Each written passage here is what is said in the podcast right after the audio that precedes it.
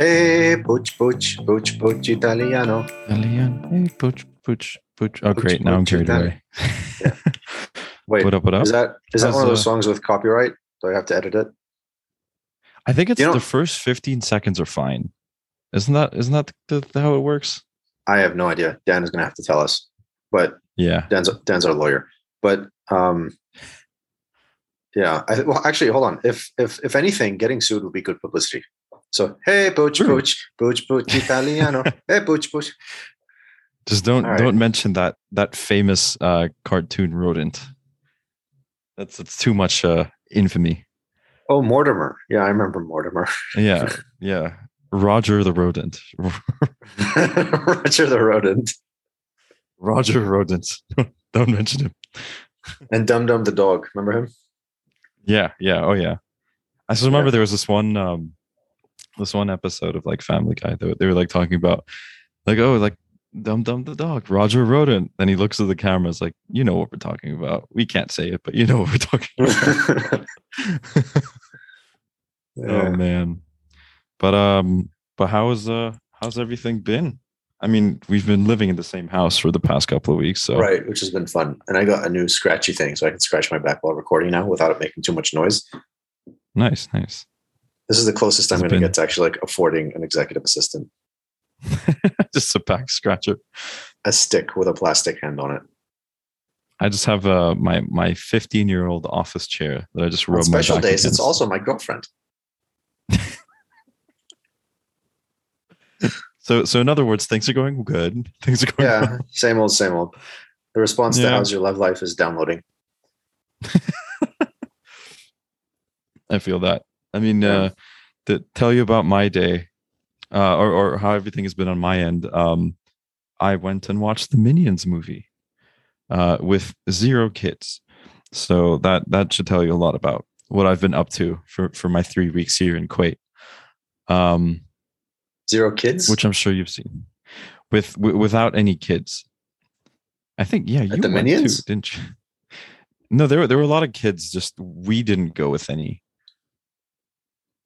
It was just a bunch Wait, of like 27 and th- it was just a bunch of like 27 and 30 year olds going to watch the Minions, which See, in these hindsight movies, kind of weird. these movies hit the Yeah. sweet spot of like between appealing to children and appealing to stoners and adults who have nothing better to do. It's kind of true.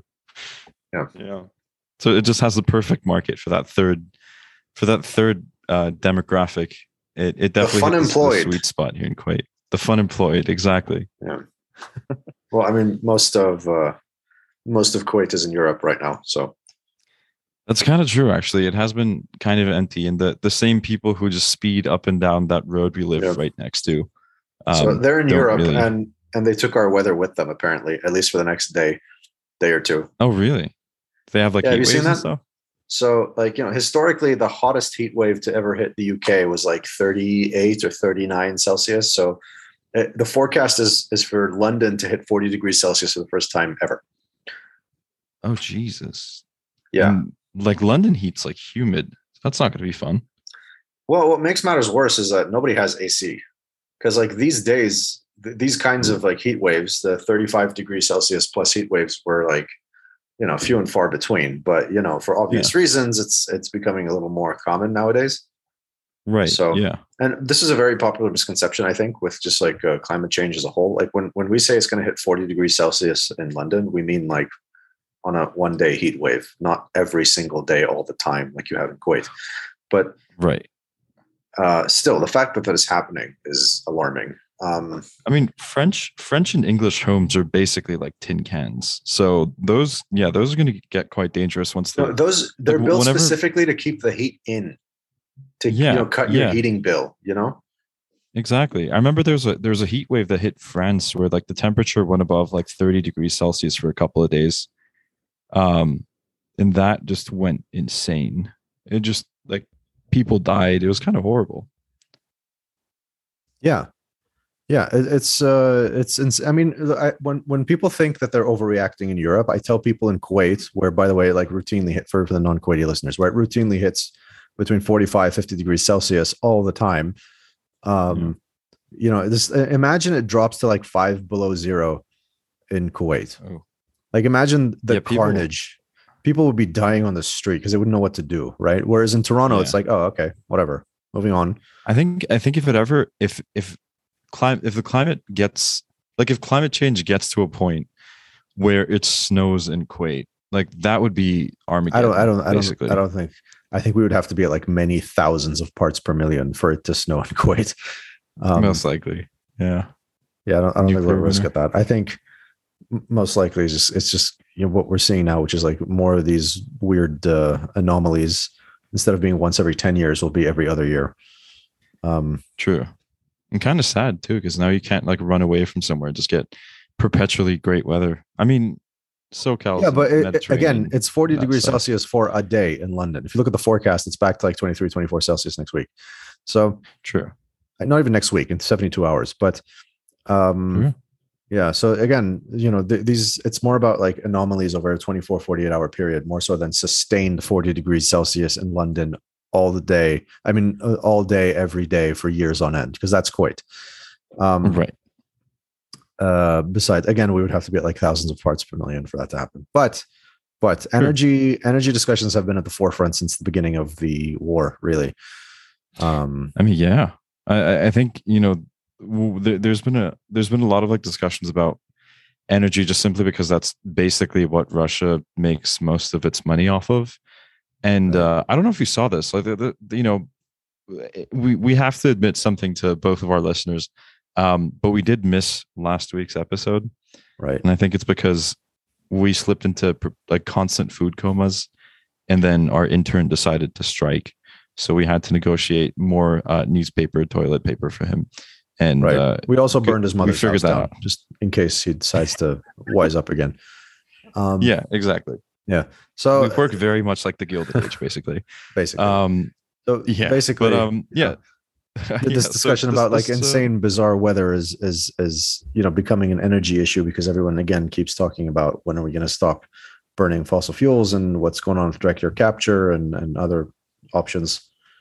Exactly. Yeah. So so this kind of goes back to the headline that I kind of came across, but you know, might be might be kind of old school, old school or like old news now, but I'm still kind of super excited about what I read because I think it's going to be very consequential in a good way for the future of energy. So basically, I came across this New York Times headline um, that just said that Europe called gas and nuclear energy green, and um, France's President Macron is calling the nuclear just calling nuclear energy sustainable.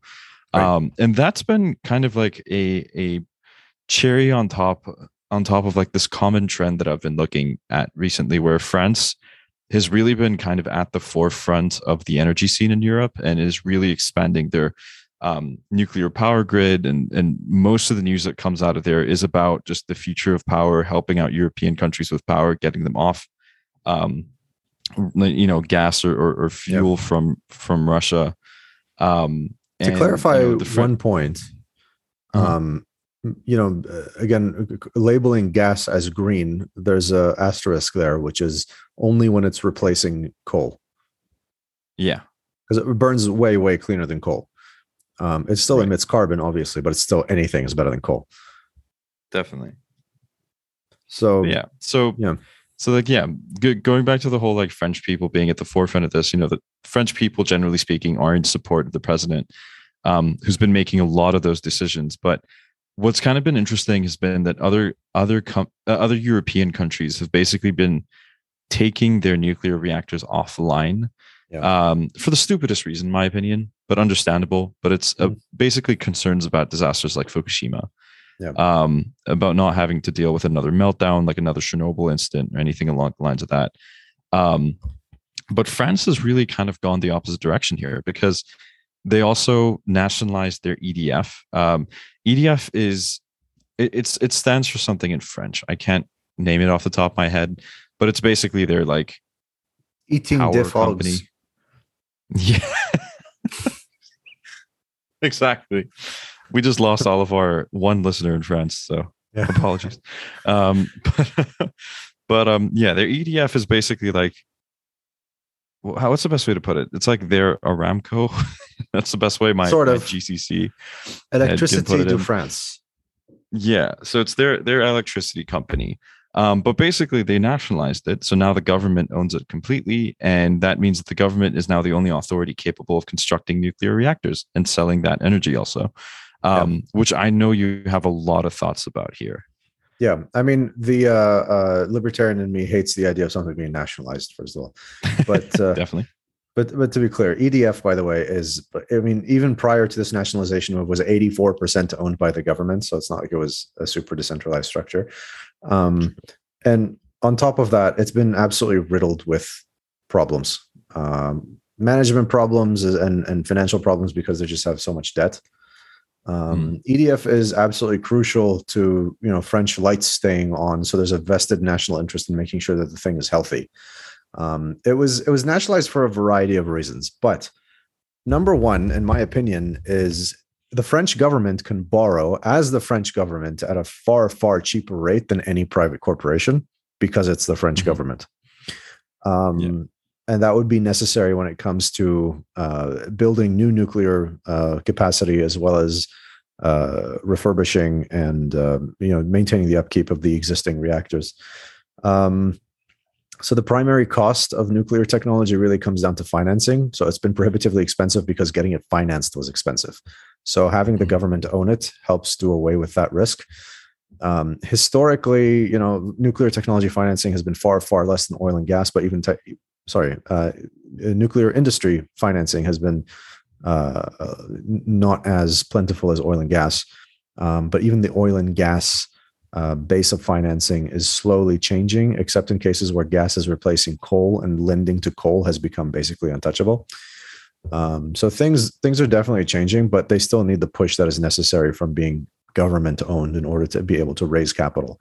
They've made it very clear that they intend for EDF to massively increase uh, operations. Um, EDF is already running some pretty amazing nuclear plants, and they bought into the new nuclear infrastructure that's being built in the UK. The new the six new power plants. Um, oh, yeah. It's just a matter of their financial structure, which has been very poor. So sooner or later, it was, it was a matter of nationalization or bankruptcy, and bankruptcy would be horrific for worldwide nuclear uh, uptake. Um, to be clear uh, about your point on you know German nuclear technology, um, uh, only about ten percent of Germany's power grid comes from nuclear power. So it's not like it was all that much to begin with. In France, it's around 75, 80. Wow. So France is about as green as a grid can get for pretty much anywhere in the world. Um, EDF had a number of, I wouldn't say missteps because frankly, it was like totally unforeseeable given what happened. But EDF had planned for an unusually large number of reactors to be shut down for routine maintenance uh, starting shortly before the invasion of Ukraine and the extreme uh, short, sorry, the, the, the extreme uh, shortfalls in energy. So, again, France is tied into the European grid, right? So, if they generate much more electricity than they need, they can export it to neighboring countries.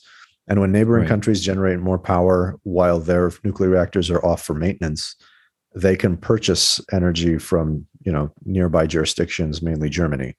Uh, you know, a kilowatt yeah. hour, the price of a kilowatt hour pre and post Ukraine in Germany has gone up about six times. So you can imagine France doesn't necessarily want to buy any more from Germany at, at the time, especially not at these prices. And yeah. Germany may end up going back into the Stone Age if prices keep going higher. I mean, True. it in Italy, you have a lot of uh, kind of populist revolt over things, including the cost of living and the price of energy going up. The government basically right. fell apart. Um, so really, it's in everyone's best interest, at least in Europe, for EDF to be nationalized, um, for them to be able to borrow at French government rates, and then basically get them to build a ton more nuclear capacity and basically be the European fuel tank, so to speak. So yeah, I, I yeah. do kind of have an interesting like, kind of perspective or question. Um, you know, you being a VC, me kind of being a founder, both of us having experience kind of noticing what things have been like in private enterprise and how fast things move in private enterprise. So, yeah. And this might touch on or like bring out the inner libertarian, both of us, but you know, I think it's definitely awesome that the EDF was nationalized because that means it doesn't need to worry about money too much. Mm-hmm. Um, but what do you think that's going to do with like innovation and actual the, the actual pace of, you know, execution and operations and all that stuff that's actually going to honestly nothing because you, th- you, th- you don't think so the, the innovation when it comes to nuclear is kind of creating new reactors, new reactor models, and making them more efficient and that kind of a thing. And ultimately, at the end of the day, if you're supplying power pretty much anywhere in the world, either either you're doing it with the government or very, very closely uh, in close coordination with the government. So there's really no way around the government when it comes to operating utility. So I think it's the same as looking at like you know military tech. Um, Right. There's a lot of innovation there, but ultimately you have one buyer. True. Yeah, I- I, kind of see that as well. But my my kind of worry is it slips into kind of a situation like NASA and SpaceX. If you know, you have this like private company that's like wanting to get to Mars and has self landing rockets and all that type Mhm. of stuff, and it's just moving at a ridiculous pace, but still having to go through the government not being able to work around them. Um, but then that branch or like SpaceX's equivalent in the government is just dealing with you know outsourced part being delayed and uh, going over budget after outsourced part being delayed, delayed and going over budget. Yeah. Um, so yeah, I just I just hope that's the norm in the U.S. and not really anywhere else, including France. Um, Yeah, yeah. I mean, the thing Yeah. is, the French are in desperate need of a continued supply of cheap electricity. So it's really not in anybody's best interest to start stalling EDF. that is kind of true. Yeah.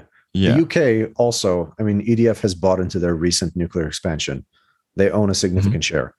So now the UK is going to be very heavily interested, heavily invested in uh, ensuring the EDF continues to operate smoothly because they don't want hiccups there. So, Right. yeah, that's us prognosticating as usual. Yeah, definitely. Um, but but kind of zooming out and kind of looking at the main thing of of Europe calling gas and nuclear energy green, and then France basically taking the forefront of this and like wanting to nationalize the EDF. There were a couple of points that kind of came to mind as I was reading that article by the New York Times. Yeah. Um, first of all, VentureBro's prophecy number one billion kind of came true. Um, which, by the way, I was kind of looking back at our previous episodes, and every time we talk about a current, a, like ongoing tech event, um, we always throw out a couple of ideas and predictions, and most of the time, the thing that has happened has been something that we talked about. I don't know what kind of like predictive I capabilities. we am have. Fartstradamus. I am Nostradamus. Um, do- yeah, we'll just go with Fartstradamus. And, but um, yeah, it's it's weird. So that we we should definitely kind of, you know, if if we have one loyal listener, they should definitely kind of go back the episodes and see how many predictions we actually end- ended up getting right. Um, but but yeah, so going back to the point, you know, one of the prophecies came to came true. And to clarify, we had an entire episode at the beginning of this Ukraine invasion about how innovation thrives in war. And the Russian invasion of Ukraine has seen quite the renaissance in the way power is viewed.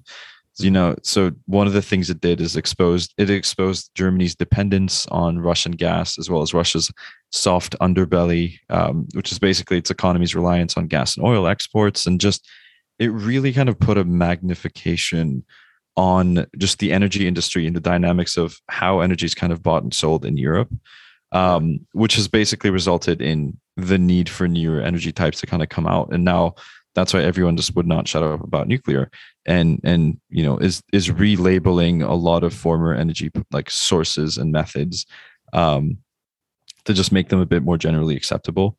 Um, which has definitely been interesting to kind of sit on the think- sidelines and see. I think this is more an exposure of Europe's soft underbelly than than Russia's. I mean, Russia has has fared the sanctions pretty well. Like their ruble is pretty strong. I mean, That's they can true. still twist Europe's arm whenever they want. Yeah. But I think Yeah. yeah, so you do touch on a good point. Um, and I say that speaking in between burps, uh, because we're in Kuwait. Uh We just ate talk about because we're, we're, another source of We're gas. recording at the same time for the first time ever, I think. And yeah, I think so too. yeah, Because last time you were in you were in uh Abu. Dhabi too, right? but we just had dinner and we can talk. Anyways, go ahead. True. Anyways, um, so to, to kind of hone in on a specific point, like Germany restarting its coal plants has Yeah. got to be the most backward step in Europe that I've seen in some time. Yeah. Um, like are are they th- are they in that tight of a grip with Ru- like of a relationship with Russian gas? Um, first question that kind of comes up is like, why not get it from the Middle East? Do they have like an infrastructure problems to kind of start accepting fuel by other countries? Um, well, The yeah, like why are they? Yeah, the European economy runs on Russian gas. Like almost literally, like if they, if, here's the thing most people don't realize this Russia has not shut off the taps yet. They have not turned off the pipelines just yet. They've made it difficult to get, but they haven't turned it off.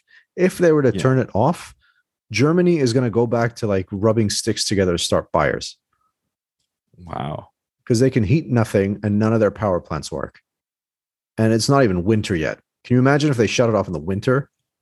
Yeah, that would be that would be bad. Yeah, it's, I it's think- going to get really bad. so so in response to that they basically kickstarted but out of, all energy sources they restarted their coal plants i mean i'm, I'm not sure if they have anything else but Well, uh, well, that's the thing. What, what else are they going to restart? I mean, gas was the go-to, and they don't have any of that. I mean, nuclear, they have enough power, enough to power ten percent of the economy, not more. Uh, solar and wind infrastructure, solar and wind infrastructure has only gotten like cheaper than oil and gas in the last couple years. You know, and Right. it's the, the there has not been a massive build out of that infrastructure just yet. It's increasing en- enormously, but not yet.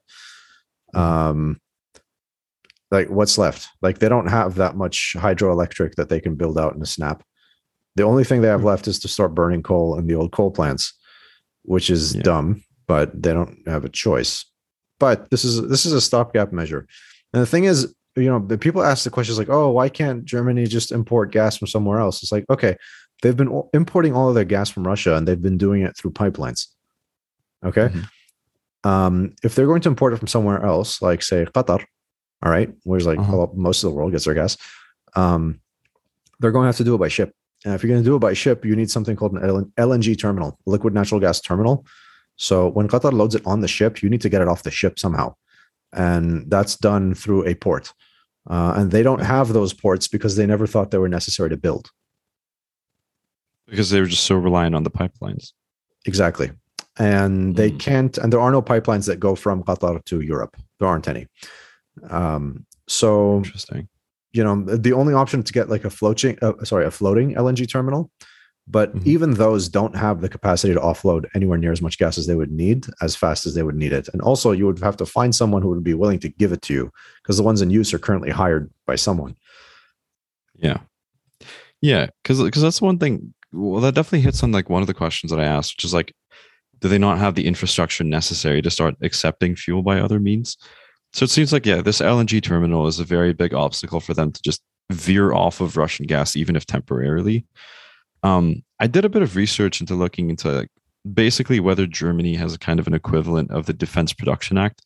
Um, for clarification the defense production act is pretty much you know in, in the time of war or in the state like when the nation's basically at a time of war or an emergency the president can basically force any sort of organization or corporation to start producing something specific that might help um, with whatever effort they're kind of going after i think with covid uh, it happened um, where i forgot which corporations exactly but you know they were basically forced to start making ppe like face Yeah. masks and hand sanitizer and all that stuff um, so like this baby could formula easily be something. Oh, was that?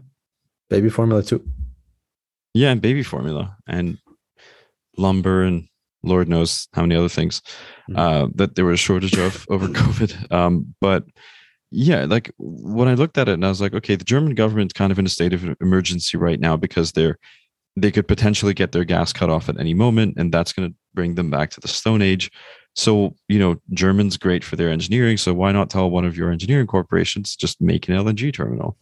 Um, But I I did a bit of digging into like German politics, and I didn't really see an equivalent of the Defense Production Act. Like I wasn't really able to find anything on it, meaning yeah, that there, there, there are there are historical reasons why germany is uncomfortable having the government instructing private industry to build shit for them right, right, yeah, it was the same time everyone went on vacation and nothing happened. yeah also there was a little Um, fight in the ardennes forest but don't worry about that Yeah, it was a it was a skirmish. We'll call it a skirmish. yeah a Um, little a little slap fest with uh, the french nothing much Uh, slap. um, yeah, yeah. Um, but yeah, so so like yeah, there, there's no like equivalent of Defense Production Act. So like if Germany needs to build an LNG top, an LNG terminal, um, they're actually going to need to like shell out the money and pay for everything, which would put them in quite the crunch. Mm-hmm. Um, and just you know figuring out the infrastructure, the resources, and figuring out the money to actually do all that stuff in an economy that they're in right now. Um, that might be quite difficult. So I kind of see, you know, people are kind of looking at Germany like, come on, I thought you were better than this, but it seems like the only option they have is just taking Russian gas, doesn't it? Yeah, looks like it. And they've already begun to tap into their emergency reserves. They said that. And by the way, it's not even winter. Like, do you know how much they go through in the winter? Because the, know, the primary way to heat your home in Germany, like they don't have those electric heat pumps and stuff that you got on the East Coast in the US. It's it's gas. It's mainly gas. Mm-hmm. Yeah. So they're kind of screwed. Kind of. I mean, Europe, yeah, European winters are no joke. I mean, I think, uh, you know, us being in the Middle East, uh, we, we can't really complain about snow and winter. Laughs in Boston. Means, no, oh, true. Yeah. laughs, laughs in Boston. Good times. Um, but yeah, I mean, it's like that, that, that's like one thing or one realization that kind of came up of, you know, it Germany wasn't really seen as as a as a nation that would be screwed in this event, but once the invasion took place and then all the power dynamics kind of happened the way it did in between Russia and other European countries, they were kind of exposed as being, you know, in the grip of Russia's power and not being able to do anything about it and running into a situation where they would kind of go back to the stone age if if any, you know, if, if anything kind of happened where Russian gas was cut off from Germany. Um, there was a second realization, kind of going back to the point of it's still kind of surprising to this day. And this is something that I think the two of us brought up with Aiden, um, Aiden Gold, when we had that conversation with him. Um, it's still surprising to this day that people are scared of nuclear energy because of events like Fukushima and Chernobyl. Um, yeah. So, like a bit of context for again both of our listeners. Um, we so like uh, Aziz and I kind of went on a quick drive around Kuwait, and we were talking about this and any sort of concern or worry I had about a potential meltdown happening again kind of went away fairly quickly.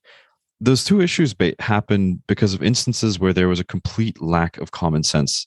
But I feel like in order to clarify them, I think it would be good to clarify a few things first of all. Um, so just to make sure everyone's kind of on the same page, again, both of our listeners are on the same page. Yeah. Um, most and and please correct me if I'm wrong, but most, if not all, nuclear power in the world is generated by nuclear fission right now, right? 100 percent, yeah.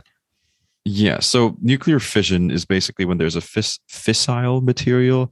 So, i.e., where material where atoms are given energy to the point where their nuclei rip apart and start hitting the nuclei of other atoms. Um, that starts a chain reaction because more nuclei are ripped apart. They start hitting other nuclei, um, which is what generates the energy. It causes um, a decay so of heavier elements into lighter elements, which unleashes a, a, large amount of energy in the form of heat. Yeah. As well as um, radiation. Yeah. So that that entire process, that chain reaction basically happens in a reaction chamber.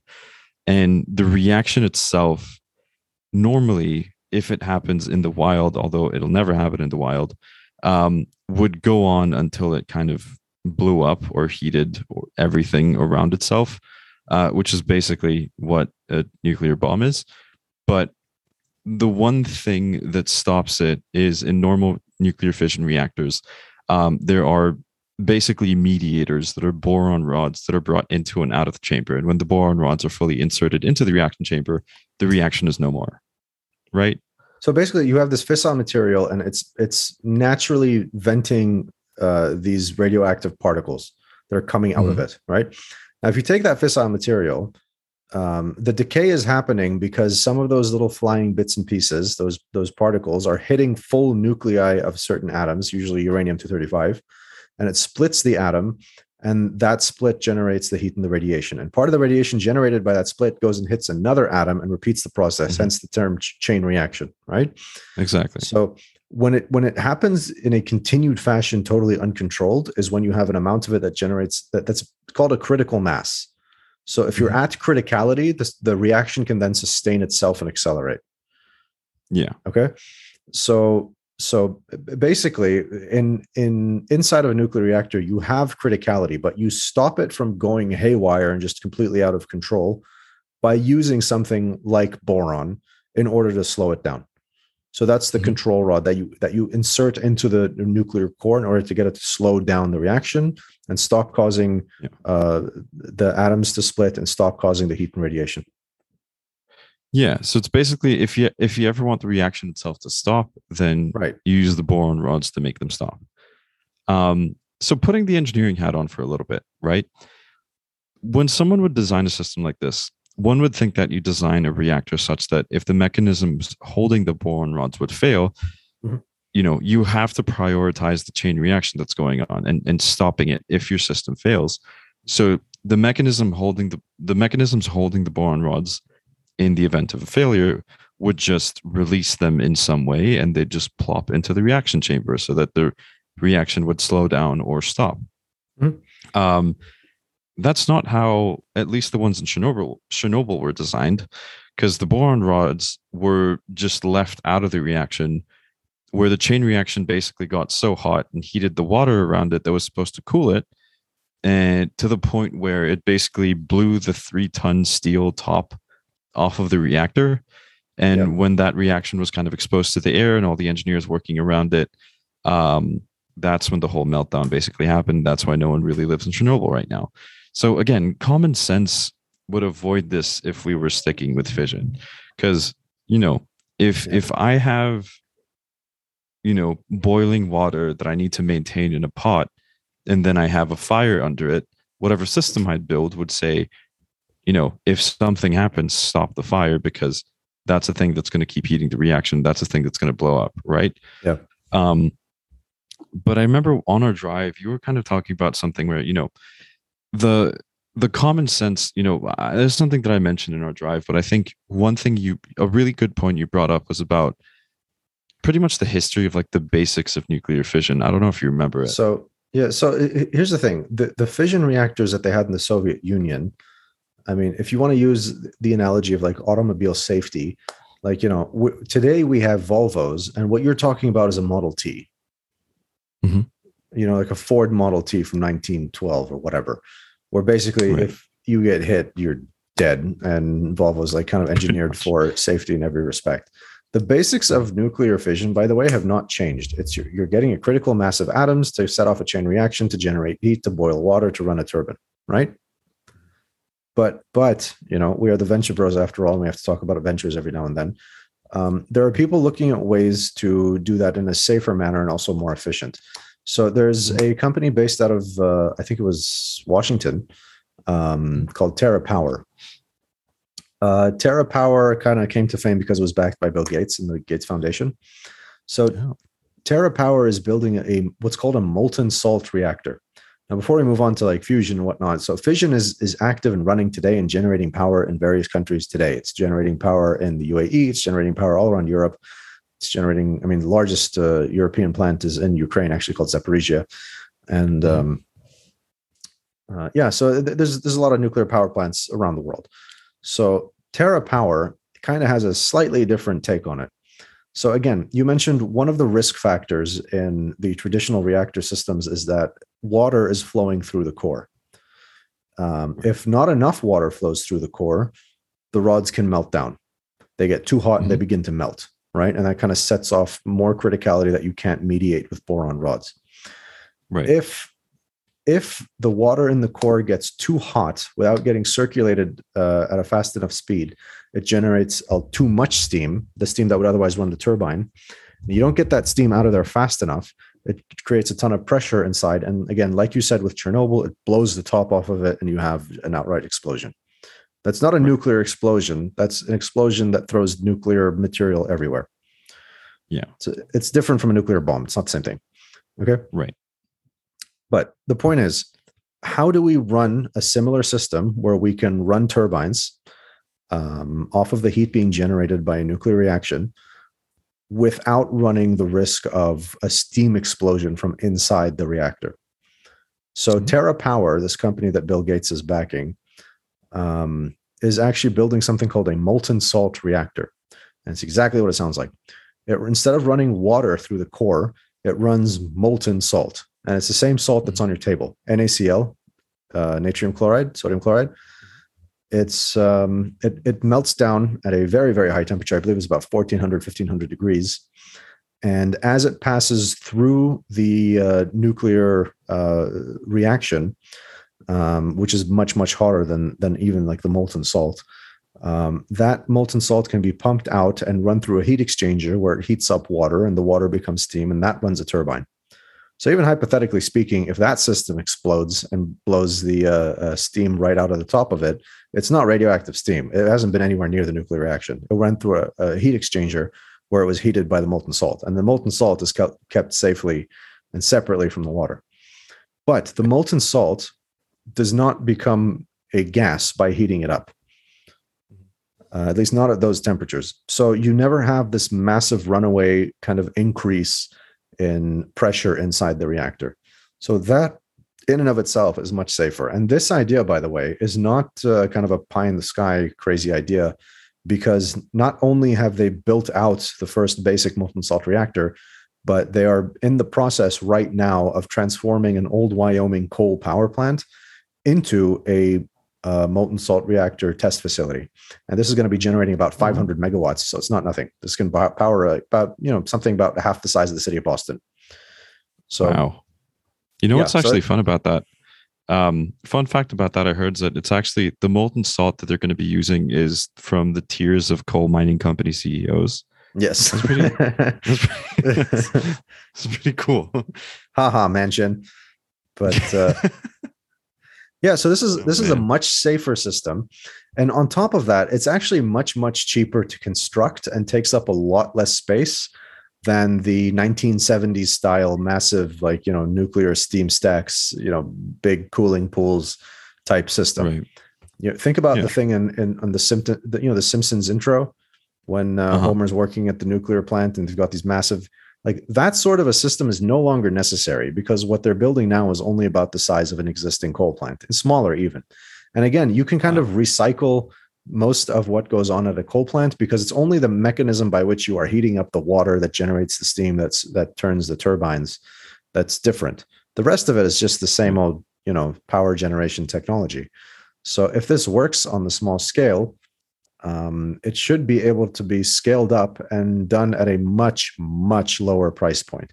You're talking about something that is one fifth to one sixth the price of a standard uh, nuclear facility per kilowatt generated so yeah to go off on a smaller tangent before you get to you know the couple more points that you were planning on making but i think it's it's been really cool seeing how coal plants have or coal mines or coal plants have kind of been repurposed so I know for a fact that you know this is one that's pretty cool.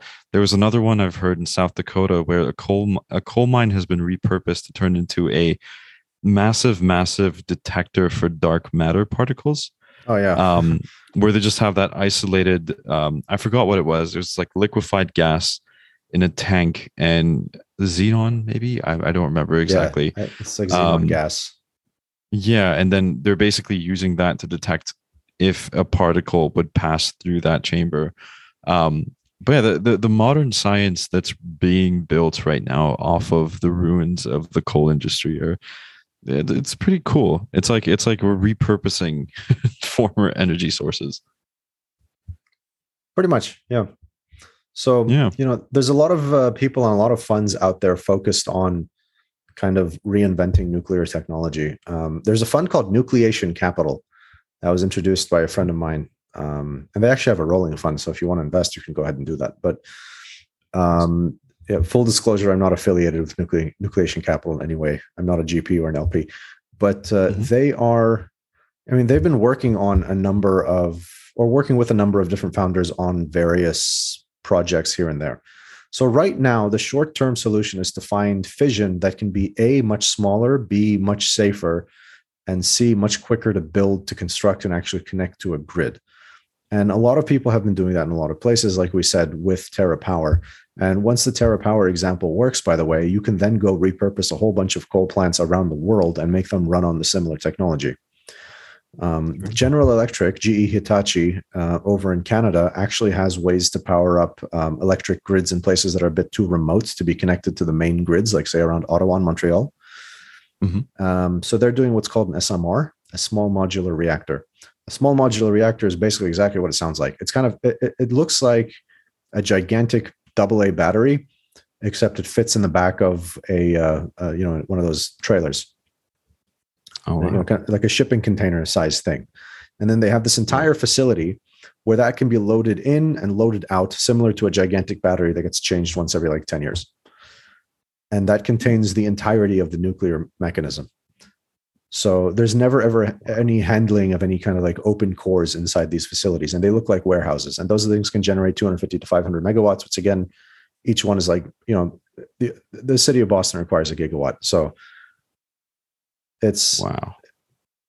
the the technology has come very very very very very far and right now Yeah. governments around the world like what france is doing with edf is um, um, you know th- these governments are finding ways to finance this uh, in a in a much friendlier and much more affordable way so Yeah. What's actually Yeah.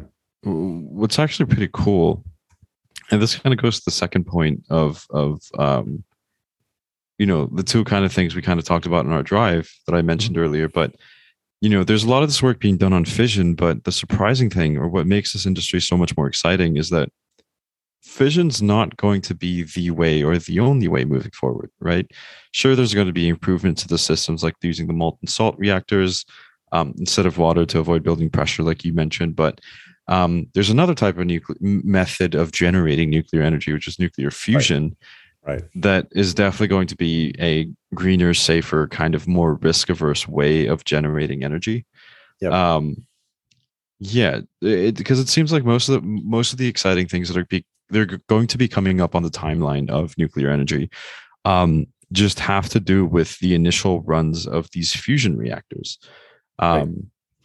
But I think it would be great to explain to both of our listeners what uh, a fusion reactor is. okay so mom and dad fusion reactors are What you want to do it in Arabic? yeah. So, okay, so we've discussed what fission was, which is when you take a heavy element and then you run it through a process where a particle breaks its nucleus and makes it a smaller, lighter element, and in the process uh, releases energy. Right? Fission is the reverse. So, what fission does is it takes a lighter element and then sort of compresses it to generate a heavier element, which in the process generates a lot of heat and uh, also a little bit, a negligible amount of radiation. I mean, infinitely less radiation than than fission. So, in in fusion, and the thing about fusion is when you mention it to a lot of people, you know, they they kind of roll their eyes because fusion. Imagine talking about flying machines in the 1850s and 60s, where it was seen as something that only the mad professor, you know, working in some secret underground lab or whatever in a barn was working on kind of quietly and everyone thought they were crazy and thought hey maybe if it worked out it'd be kind of cool but still that guy's really crazy and people have been trying this forever and hasn't really worked. And this is the attitude most people have towards fusion because there have been various waves of kind of fusion frenzy that have hit humanity over the years. So in the 30s there was like this fusion craze we could do fusion in the 50s there was suddenly a fusion craze we can do fusion in the 70s and the 80s and ultimately what's happening is the efficiency is improving at a rate that is greater than moore's law. So that's one thing. But the thing is, you know, there's there's a magical number in fusion called Q. Um, Q is basically the ratio of energy in versus energy out. And uh, so far, the energy in has always been greater than the energy out. The best anyone has ever done was the jet fusion reactor in the UK, which I believe did 0.7. So for every unit energy in, 0.7 units energy came out. And really, what it comes down to is the ability to um, um, well look let's look at the analogy okay? So fusion is the way stars are powered right? You know you look up to the sky and stars have been burning for you know billions of years. They have never been refueled and they don't run out and they're still running and they generate an immense amount of energy. So imagine if you had the ability to hold the sun in your hands and use that energy for whatever you wanted. It would be infinite. It's this ball of immense heat and it never runs out I mean, it does, but it's not in any time scale relevant to humanity. So, mm-hmm.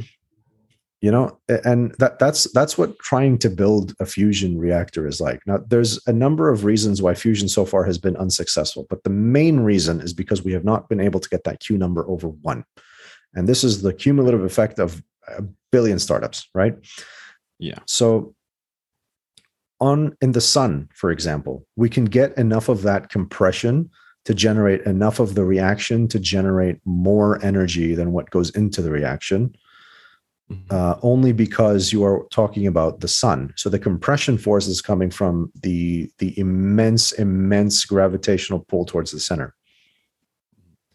So we can't exactly do that on Earth because we can't generate that kind of gravity. So the best compression method we have for plasma in order to force fusion to occur at at, at a rate that is greater than the um, amount of uh, energy needed to start the you know the plasma reaction the only way to do that on earth is to use basically an extremely strong magnet. So this is ionized plasma. It reacts to magnets and it can be compressed using magnets. Right. so far we have not been able to create a magnet powerful enough to create the compression needed now all of that changed in september of 2021 when Commonwealth Fusion Systems, which is a uh, startup that's backed by Lower Carbon Capital and MIT, based in Massachusetts, basically created uh, these um, uh, what, what they call high temperature semiconductors. So these semiconductors that generate the magnetic fields, the problem so far has been that they melt by the time you are running the power through them necessary to generate a strong enough magnetic field. They just become liquid. Now, with high temperature semiconductors, that stops happening. And you can run the enormous currents you need to run through them to generate huge magnetic fields and do it while the structure remains solid because A, the actual material science has developed to a point where it doesn't melt. And B, you actually have enormous amounts of uh, liquid helium running through it to keep it extremely, extremely cold. You're talking about roughly four Kelvin, which is cold. Wow. No? Close to absolute zero. Yeah. So that's how cold it needs to run. Now, Commonwealth Fusion Systems, the startup out in, in Cambridge, Massachusetts, um, you know, they have confirmed the ability to create and run those magnets. And in theory, you should be able to push the uh, uh, the magnetic yield up to around 20 Tesla. And that is a magnetic field that is powerful enough where if I switched it on in the middle of an airport, it would suck 747s out of the sky. Wow. it, it would it would prevent hundreds of planes from even taking off. It's that kind of magnetic pull. I mean, for Um, for a sense of like perspective, I think this is like five times more powerful than like a super super strong MRI machine, right? Yeah, and this is you know it's an exponential scale. So Right, exactly. So so like not maybe not even five, but like several orders of magnitude stronger than M- Yeah. an MRI machine, which means like you know whatever you have in mind. Where like God forbid you walk into an MRI or you get one with braces on next, and you know your your head's stuck to the machine. No, but Basically we're, we're talking about magnetic fields that will suck the iron out of your blood. You know, it is Yeah, it's it's immense immense power. And basically they're going to use that magnetic field to further compress plasma. Now the the math you know the paper the paperwork says that they can get a q ratio of 10 by using this magnet that they've created and trialed at mit in september of last year. Again this is a real magnet that actually works.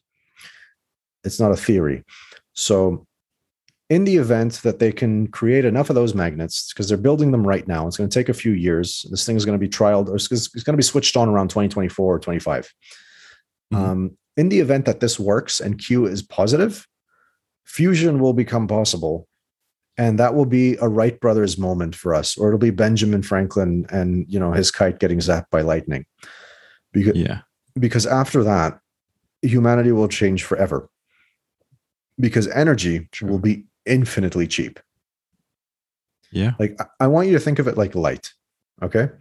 So for generations, humanity had to plan their day around daylight because Mhm. at night you couldn't see anything anymore. And it was far too expensive being able to see because you needed candles, and candles were very expensive to manufacture and burnt out too quickly and weren't very efficient. There were open flames, Yeah. which generated, you know, heat and generated fire risk. So it even you know you couldn't really build a lot of modern architecture because it would get too dark in the center unless you had an open flame, which you didn't want to do. Yeah. And you know, I think the world went dark at night. It actually brings up um, there. There's a saying that I, I think isn't too used much right now, but it's basically when you say something's worth the candle. It means because like yeah, some candles used to be expensive and they used to be very yeah, it, was- limited in, very like, expensive duration. to maintain light. Like if you if you if you Yeah. thought about what it would cost to keep your house illuminated in a way that we have it illuminated right now, it was it Oh, was you burned it through was a ton of wax. it would well yeah well there's that and also it would cost many times our earnings capacity nobody would be able to do it and now That's it costs true. a micro fraction of a nickel and nobody even Yeah. considers it a cost anymore so that what that's what would happen to not just light but all of electrical power Uh huh. so imagine what you can do if electricity is infinite and costs nothing Yeah. So that's what we're It's talking kind- about. This is that's why Commonwealth Fusion Systems and others need to be able to do this. So their Yeah. their plan, by the way, is to get this running in 2025. And if it works, it's it's it's like being around in 1903 when the Wright brothers invent invent planes, and then 10 years after that, you have airlines. So Wow. here's the thing. So actually, before we started recording, I was just kind of surfing videos on YouTube, and I saw this video of uh, Michio Kaku. oh Um, yeah. yeah this is a video from 2011 and he said you know just talking about you know climate and talking about energy policy and that kind of a thing he was talking about Yeah. solar in 2011 now he said he's a physicist he likes solar but solar is still a long ways away from being viable um, commercially you know Yeah. In 2011 but he also said that you know the price of solar is coming down year after year and at some point it's going to intersect or actually become cheaper the price of generating a kilowatt hour using fossil fuels. And at that point, there's going to be a wind rush. There'll be a sea change, and people are going to start adopting solar and that kind of a thing. Now, that sounded crazy in 2011, but last year, 10% of the world's energy came from solar. Oh. I mean, who saw that coming 10 years ago? That is And kind of course, true. Because solar investment is solar back continuing. like Yeah. I mean, they're building massive solar arrays everywhere in India and Saudi Yeah. Arabia. Uh, UAE True. has a lot of them. So it's it's it's not a hypothetical anymore. So Michio Kaku was right. Now, if you continue watching the same video, he said something about fusion, saying fusion feels about 20 years away. He's talking about 2011. Yeah. 20, 20 years away was was you know it will be 2031 so call it 2030 now if if you if you keep by that number and you look at where we are right now having invented the magnets necessary to generate 20 tesla and trialed it inside of a lab at mit and have it confirmed to work Yeah. and now the Department of Energy and MIT are both backing the effort by Commonwealth Fusion to actually build a functional reactor using these magnets by 2025 and then have it connect to the grid in the early 2030s. I'm really hoping he's we're we're right. I I mean, I'm really hoping Michio Kaku was right with his prognostication because if if that is true, then worldwide emissions can go to zero by 2040 if that is true, we can power direct air capture using this infinite free electricity and like suck 200 years worth of carbon dioxide out of the air in a, in a decade For a fraction of the price that it took to put for it out. For a fraction of the price. Yeah. For, I mean, Yeah. instead of it being like right now, it costs around $600 a ton to get CO2 out of the air. Right. Wow. Imagine being able to do that for like 0.6 cents That's ridiculous. That's because the power definitely a future I'd like to live in. Yeah. So this is why it needs to work. But again, I know that when I say this, there's a lot of people who roll their eyes because fusion has been this thing that's just around the corner forever. But Right. there's also a lot of respected physicists who now say that the breakthroughs necessary for this to happen are beginning to Have take happened. shape, and and that Yeah. that magnet is is truly understated in terms of its importance. That is true. I mean, it's, it's definitely going to be very interesting to just watch. And I'm surprised not like a, a big fuss hasn't been made about it even today. Um, you know, as we're two years away from when this thing this thing is expected to run for the first time. Um, There's never a but I big mean, fuss. yeah, Was there a big fuss when they invented insulin? No, just people quietly did it in a basement, right? And then it kind of slowly seeped out to the world, and everyone takes it for Yeah. granted. And it'll be the same thing with this. yeah. Come to think about it, so it's very much like every single breakthrough scientific discovery has basically received that kind of reception by the public. It's always been like a this is kind of too complex for the everyday person to understand. So thanks, scientists keep sciencing, I guess, and let's just Yeah. leave, go back to our jobs. Because I mean, like the Higgs boson received the same reception. Um, the discovery of gravitational waves kind of received the same reception, and yeah, I mean, going back to the point at hand, I mean, with Michio Kaku saying that fusion is about 20 years away 10 years ago, and the trend we're seeing right now is that nuclear, you know, the nuclear energy industry is kind of having its own awakening a little bit after going through a winter for such a long time. And now Yeah. you mentioned that the scientists are saying that the breakthroughs necessary are actually happening. And then we have the SPARC test that's going to be happening in 2024 we do we do seem to be on the right track for us eventually in 2030 or 2040 to you know to at least have you know i'm going to be super super conservative here and say one neighborhood powered by a nuclear fusion reactor in the early 2030s. in the early 2030s Here- here's i the see thing. it in in look i'm i'm really holding my breath for um for for the SPARC reactor to go live. And by the way they are far from the only people working on something. Uh you know the iter reactor in france which is actually the largest construction project in in europe right now is an enormous um, fusion reactor. Very few people know that Wow. but that's going to be turned down around 2025 as well and we have to you know see what happens there. But Uh-huh. um um you know what? Let's let, let's make uh, let's make another prognostication right now. Okay. In 2030 we are going to record an episode um, with uh, hardware that is plugged into a grid that has a fusion reactor on it. That would be an amazing thing. If venture bros becomes the first podcast recorded on appliances powered by nuclear fusion i'd be so down for that. Can we get like academic sponsorships if possible? That would be cool. Academic?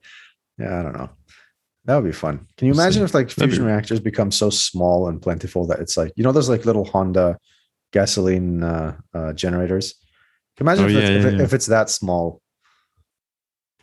Honestly eventually i see it. It could be that tiny.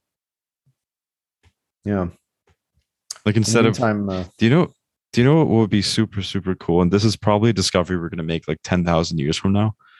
Yeah. If you know, when when this is something we kind of walked through when we went to the uh the science center. I forgot its name here, but um Abdullah Saleh. Uh, uh, wait, yes, no.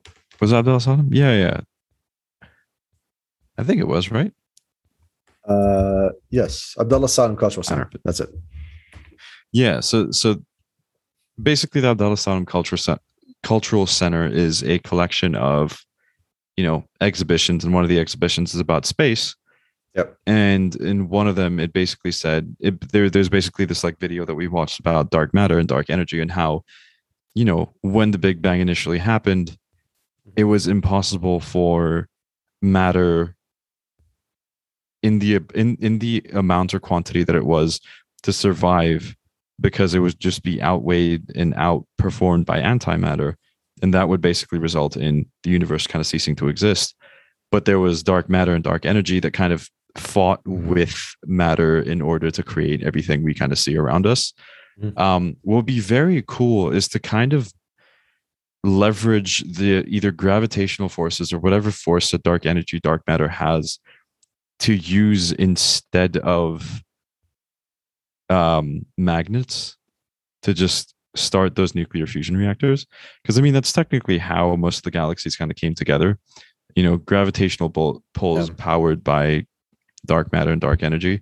So if we're able to harness that like if in the next 100000 years we discover a dark matter particle we learn more about it we learn how to leverage it we learn how to create very strong like controlled gravitational fields with it and then use that nuclear fusion reactor to just compress something ridiculous to the point where a handheld device has a sun inside of it powering it You know what? I hope we pretty let- ridiculous. let's just get let's let's just get regular vanilla fusion working first, and then and then we Right, can right. harness your Higgs boson particle reactor. Exactly. That's uh, I I- I kind of felt my hair kind of growing off in different directions, like a mad scientist, as I was saying that. So. Right, Morty. Uh, All right. Well, in the show more. meantime, in the meantime, you should be uh, uh, getting your ass up to the gym. Let's go. Shout out. amen. Today's uh, biceps, chest, and shoulders. I'm excited. Yep. Let's make you cry Sounds good. Sounds good. later. Bye bye.